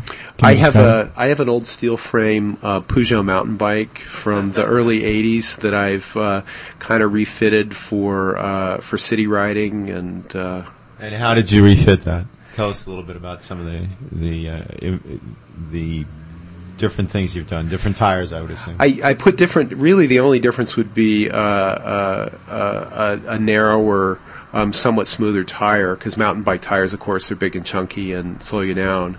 Um, so that smoothed out the ride quite a bit. Um, I changed out uh, the saddle and the uh, the bars. Um, and uh, that's really really it. And I'm and uh, so it's kind of like my pickup truck, and uh, it's a nice heavy bike, but uh, very smooth to ride, and and and I'm I'm just really falling in love with old steel frame. Uh, well, the reason I bring this up is there's there's going to be some rides before this, so people can actually experience Los Angeles, uh, some of the conference, right? There is, yeah. There's a ride coming up at 11 o'clock that starts uh, downtown in, in Little Tokyo at the Kyoto Grand Hotel, where we're holding two days of the session, and it'll be um, about a 10 mile loop, um, kind of up through this area, um, up through Echo Park and, and, and I think Silver Lake, and then up to part of the LA River Trail, if I'm not mistaken. So um, it's a they'll LACBC is going to be showing off some of, of the facilities that they've been involved with helping to implement. So pass through the the uh, separated bike path along uh, MacArthur Park and uh, a few other places like that. They'll stop up in the in the bike district and check out the bike kitchen and uh, hang out there a little bit and and just give you know give people a sense of what's happening in LA. I hope a lot of people are able to make that ride today because it'll be a great opportunity. Terrific weather. Yeah. Um, you know you already missed it. I know I already missed Okay, it. Yes. because you said coming up. I just wanted yeah. to know. Yeah. No. I no. I figured I wasn't gonna be able to make it today. Well, that's a big sacrifice, but you can. We'll, we'll take him on a on a separate personal kind of Sweet. you know, you know, uh, just VIP The ride. yeah. VIP ride. the luxury edition. Is Yeah. We'll give you a coconut water. excellent? Um, I, I just one of the things we talked about before you came was uh, that you can have bike advocates and city people in the same room, Yeah. and how city people tend to not be able to innovate, and but they need to to to meet the innovators. And um, do you want to talk about that? Yeah, sure. Um, you know, there are lots of lots of uh, public officials and public employees who are really interested in um, in uh, bike facilities and accommodating more people on bikes. But you know, going back to our discussion earlier about standards for things like bike facilities, um, they may be um, find themselves very limited by what they're able to do um, or politically, for example, they might work be working within a city structure that isn't terribly supportive of their um, their aspiration to get more people on bikes, and so uh, a relationship with the advocacy community can be a way to to support them in their aspiration to see this happen.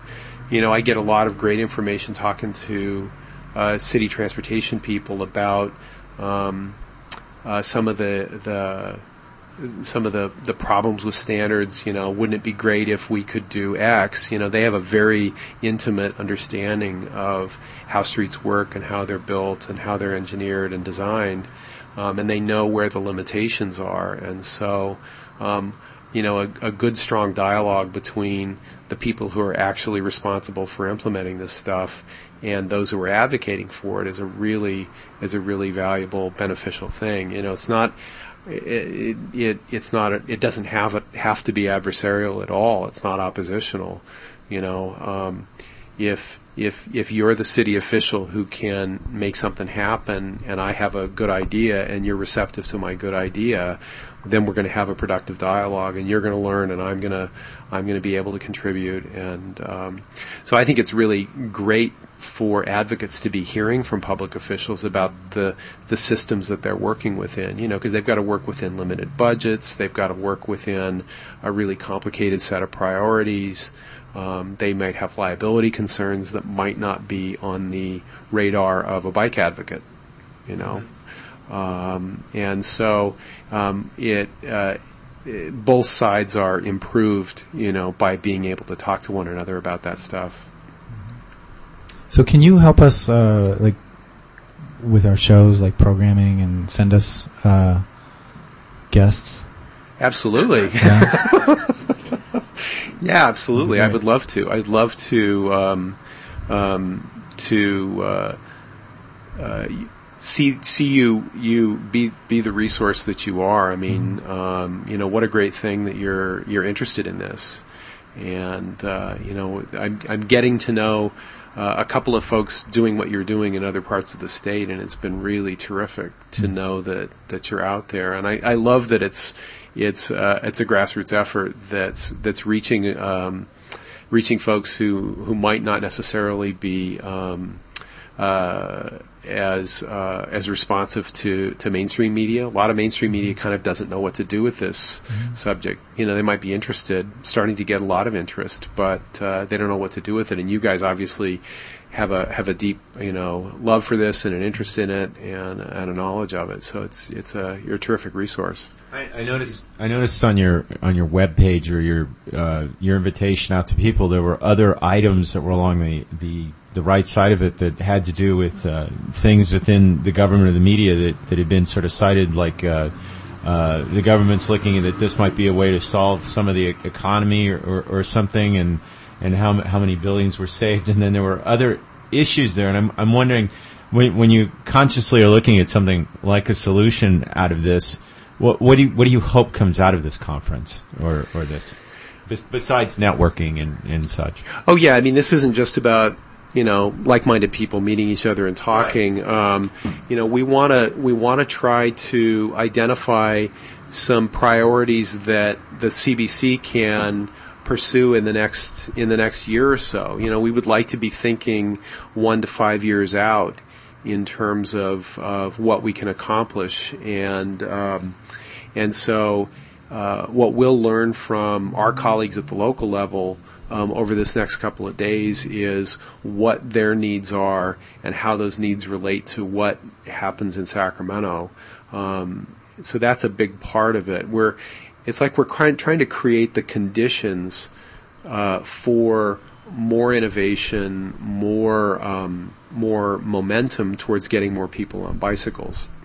We're looking at all the ways that we can do that. You know, April called earlier about bike tourism. That's a that's a constituency of the bicycle movement. You know, not one that we think about very often, but it's a really important one.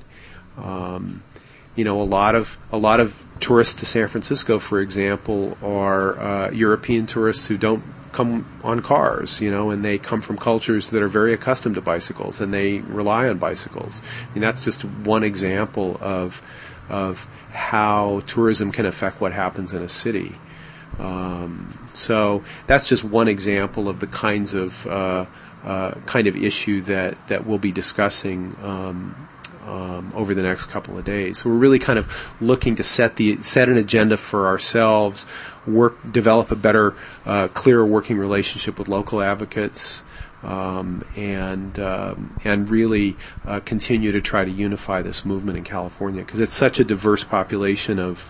Uh, population, such a diverse variety of bike users. So trying to create some unity among all of them. You Well- laughing? well, I, no, I, I, I, I, I like this, but it, it seems like uh, every, every time it comes down to this, this, uh, and, and I know there's there's benefits if everybody got into the room and talked about this, but sometimes I, I look at things where it, just one example that I can give is there was Carmageddon here in Los Angeles. Yeah. The media went crazy. You you would think that somebody was going to drop an atomic bomb in Los Angeles because they're blocking a freeway to do some improvements. My God, it was like, you know, this is what we're going to talk about. The end of the world coming. There's seven signs. You know, no basketball season. I, they went on and tried to link everything to Carmageddon, and then when it did happen, it it was like a non-event. It was almost like, isn't it great that we're not driving today? Isn't it great that we're getting out of our cars? And I'm I'm looking at everybody and I go, dude, that's that's every day for some of us. That's every day for a bike rider. So That's right. when when I laugh about getting everybody in the room, it's like sometimes I get into a room and I have to talk about issues like. Well, what if we, we slowed down Figueroa that I always travel Yeah. and, and kind of, you know, sometimes I don't even get on it. I go to the next street over, which is my own solution to the road diet. And you look at these things. I mean, that that's my thing. Sure. I I appreciate that. Cynthia from Santa Monica spoke. Hey, Cynthia, this is Jim. Huh? Yeah. Hello. You're on the air. Hi. Hey, Cynthia, this is Jim. Hi, Jim. How are you? I'm doing great. How are you? Good. Good. Just called to say hi and uh, looking forward to the summit. Excellent. Excellent. You'll be there then, huh? Of course, yes. Good. Good to hear. Yeah, we, I, I just, I, am I on the air or just talking to you? No, you're on the air. And you're talking. And you're talking to me. Yeah. Both. Lovely. Um, I just wanted to reaffirm what something you were saying earlier about the CDC, CDC, um, Cal, um, being an umbrella organization. Uh huh. And as much as you may not be, but you, I think you, I, we look at you as being an umbrella source. That's a great way to put it. And I think that's, you know, that's that's a lot of what we're trying to do is to um, is to uh, serve as a as a focus for some of what's going on. I mean, obviously, uh, you know, we we're talking earlier about things like standards. Um, standards, for better or worse, standards are going to come out of Sacramento, and so um, we need to be plugged in with uh, folks like you at the local level, so that when we do work with Caltrans and the legislature on these issues, we're uh, doing it with uh, uh, as much support as we can have, and uh, with as much knowledge as we as we can bring. Yeah, it was great working with everyone at the the winning uh, campaign summit that we did a few weeks ago, and just seeing that at a local and the, as you were talking about the people from Mexico City, and we had Oh, the woman from Oklahoma. It was it was inspiring then, and I'm just really looking forward to what was what is going to happen this weekend as well at the Cal Bike. I agree, and you know, uh, a crazy part of me wants to see this happen on a national scale. I don't know how we could do that, but uh, we should talk about that this weekend. Well, we have bikes belong, and I really I'm a strong supporter of that, and and I'd like to see more you know, publicity for Bikes Belong, and and uh, we always try to get the, you know the whole million uh, signatures movement every time we have an event. It's amazing to me how many people don't know about it, and then how many people, you know, people do know about it, but how many people don't still know about it. I know, I know. We got to figure out some some ways to to get everybody better connected. That's a big challenge. Yeah, and that's that's you know what you spoke about the regional chapters, of which of course Santa Monica Spoke is one, one of the first, I believe. Uh huh. Um, but LACBC being our umbrella is a fantastic thing in Los Angeles. Just bringing together with Alexis, just she gives us so much guidance and so much help that that you do at the at the state level. She does really at and and the LACBC does at the the city level, and it's been so helpful for us moving forward. Well, I think that's a really good model for for how things can continue to grow. So, for example, in Sacramento, there's the Sacramento Area Bicycle Advocates, and they have begun uh, working with some chapter groups out in some of the uh, communities in the east part of our county. Um, you know, the needs are a little bit different out in these communities. These two particular communities are quite different from each other and different from Sacramento. Um, the sharing of resources and knowledge is is really valuable. Um, you know, one piece of this that we haven't really talked about explicitly is that uh, LACBC is the fiscal sponsor for all of these regional chapters. So, so for example, it allows you to do fundraising in a way that can make a big difference.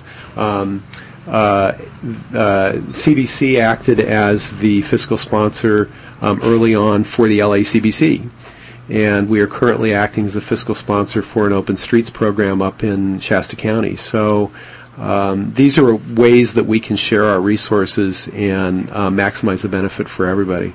Yeah, we don't have to reinvent the wheel every time. If we have somebody we can call, somebody we can email, and get the information on either where they went to find what they're looking for, or just something on the ground that worked that we didn't maybe think of.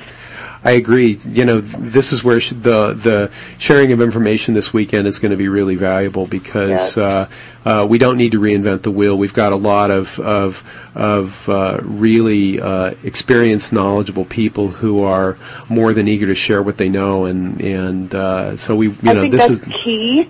Is that all bike bike advocates, bike all of us? We are so willing to share. There isn't this. I'm going to keep this information and make it mine.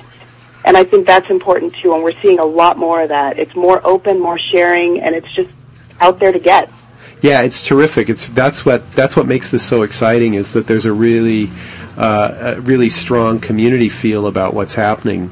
I love Um, the way you put it. It's a flower, and I think that's so key. It's really the best way to put it I've heard yet. Yeah, it's it's what it feels like. It's a it's uh, it's been really amazing to see. Lovely. Well, I'll look forward to seeing you later. I'll let you get back. And uh, sorry I haven't called in as much as I should, guys, but I will. I promise. Okay. Thanks, Cynthia. I look forward to seeing you this afternoon. See you later. Bye Bye. bye. Thanks, Cynthia. So there you go. That was uh, Santa Monica Spoke. Santa Monica Spoke. Cynthia. Um, one of the seven. Yep. They're doing they're doing great things out there. They're you know really seven. really interested. You know they're talking about a project that would would connect Santa Monica with with downtown. You know looking for a bikeway that would connect all the way in. I am so, waiting for that.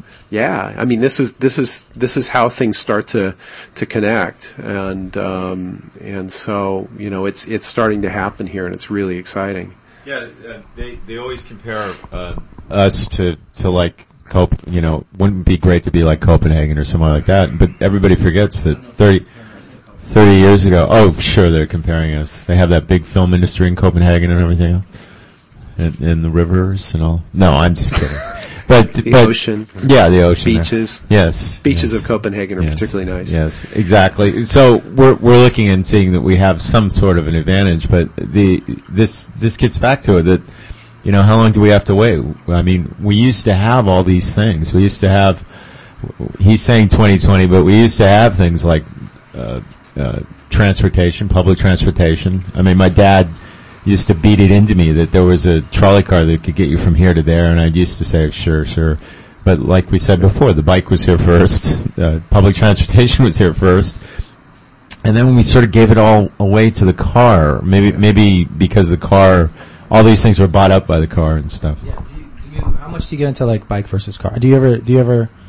Well, no, you guys are very reasonable people, but you, but but the do you ever uh, think about the you know is there any value in sort of like thinking of the car as the enemy? Um, you know, we, we that's a part of the discussion that we hear pretty regularly is a sense of opposition. Um, I think the the struggle I have with that particular framing of the question is that we're all sharing the same set of roadways, and um, you know it's important to remember that that most bicyclists uh, are uh, also drivers, or they um, or they are dependent on uh, motor vehicles in some fashion. You know, if my appendix bursts, I don't want to be taken to the hospital on a bicycle, and so Well, it might get to your house quicker if. Never mind. I'm close to the hospital. I'm okay, but but my point is that is that I I I, I I tend mean, yeah, okay. I tend to look more at um, I tend to look at, at bicycling as one of the technologies we can uh, rely on, and and the real question right now is is whether we're using the right technologies for the right things. You know, if you look at the uh, you know, there's a pretty common statistic that says about 40% of all um, all all trips in the United States are two miles or less and that you know 95% of those are done by cars.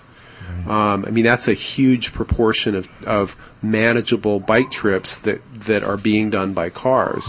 So um, would, that be like the low hanging fruit in this uh, education campaign? Like teach, Oh, teach people to, to make two mile or less trips by bike? Absolutely, and and and you know, one of the ways to do it is just to encourage people to check it out. You know, I have people come to me and say, "Well, you know, I can't, I don't think I can commute to work because of of how far it, it's I'm going to have to go, and and how and and all, and I don't have the right bike, and I'm not really in shape for it." And I said, "That's okay."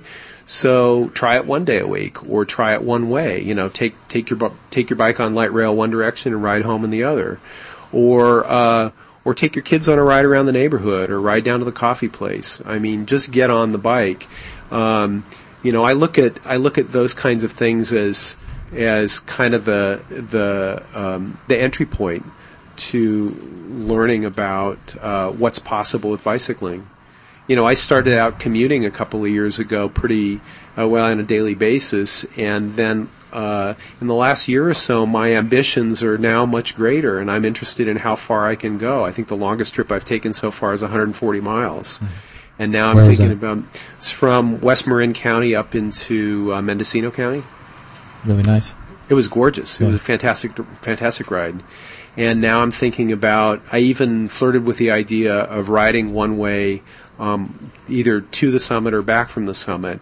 And it doesn't fit in with my schedule right now. But but that's a trip I really want to do Well- is to come down here. Some somebody said to me once that it's really when you talk about long distance biking, it's really just a matter of time. I mean, that's and some money. You have to have a little bit of money and you have to have a little bit of time. But other than that, it's that you know, it's the the physical challenge is not you know, it, you just break it up into segments and Yeah, yeah. dress dress appropriately. There was a beautiful statement in a um, at the end of a series of articles written by a New York Times writer named uh, Bruce Weber, who chronicled his um, cross country trip that he made in the last uh, over the summer. And uh, one of the things he said in the last article about it was he was talking about his relationship to distance and time, and how he found he could end up struggling with the idea of how far something was or how long it was going to take to get someplace. But in the end, he really valued um, he valued um, just just riding and and and to paraphrase, uh, you know, it's something like um, what I learned from this trip was the value of of experiencing the present. Um, and and I and I never want to wish away distance, and I never want to wish away time. you know, because those are all part of your present experience. So, I mean, that's kind of a, a, a poetic way of, of talking about what you're saying, which is that distance and time are really your only variables.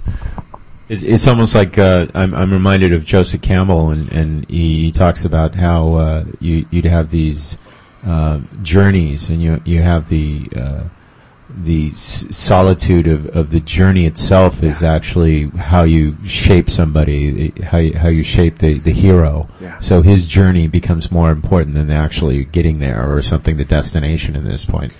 The uh, the the 140 mile ride I took was the annual um, Buddhist bicycle pilgrimage, which was under it's undertaken as a as a spiritual practice, and um, and it and it was framed exactly as you're saying. It's not about how fast you get there. It's not about um, uh, how much uh, uh, what kind of gear you've got, um, and um, you know I had a very strong experience of of of accomplishment not in the competitive sense of it or the uh, kind of the greedy sense of it. Was just the sense of wonder. You know i first day was 87 miles and it was it was uh, fairly challenging it was a long day on the bike and at the end of it i was you know i was um, just amazed that i'd done it and suddenly the sense of possibility became much much greater you know and i think that's this can happen for anybody who gets on a bike you know you can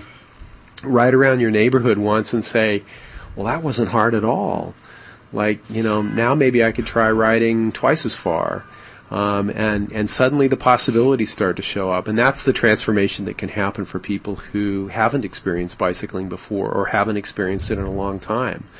So anything uh, that gets people out there um, introduces them to this idea. That's that's the beauty of CicLAvia is that you've got people who were um, uh, who might not normally get on their bikes who suddenly feel free to do it and their world changes. Joe Linton was telling me about this this story. Um, uh, a guy got separated from his seven year old daughter on the route and you know is immediately really concerned Right, right. talks to the organizers the police everybody's looking for this little girl and they figure she's going to be kind of in the east hollywood area because that's where the guy lost track of her um, they found her an hour away an hour later seven miles away at the other end of the route. And she had just been riding along having this terrific time like not scared not worried um, you know in her seven year old world just riding along. And like like for her it was totally possible to go just as far as she needed to go you know. You know i mean it's a scary story that you could you know that a kid could get that far away from you that quickly. But on the other hand it also illustrates just the kind of the wonder that you can experience when you just get out there and do it Well, I think you have an instinct for, you know, when to get poetic because it's the end of the show exactly. you bring it out of me Thanks. The show. Um, I think two hours is a good. People have often wondered if two hours was a good amount of time for for a show like this. I think it you'll, was you'll find good. out don't ever do that again We've been talking with with uh, Jim from. Go ahead. Oh, this is Jim Brown from the California Bicycle Coalition. Uh, he's the communications director, and he's put together the the bike summit, California Bike Summit, this weekend. And um, I think it'll be great. yeah looking forward to it are you going to be able to join us Um, you know what? Uh, I'm gonna come for some of it. Good. I'm I'm gonna uh, chicken leather might uh, stand in for some of it. Good. Um, but we're gonna and April's gonna be there. yeah But I can't make the whole thing. But between the three of us, we're gonna excellent cover it. excellent yeah i'm, I'm really glad you're going to be part of it All right. Well, let's do this. thanks thanks for having me i really appreciate this Okay. Thank you very much. yeah pleasure meeting you too thank you so much thanks We'll play this. Brought I-J-E-G-E-L-T.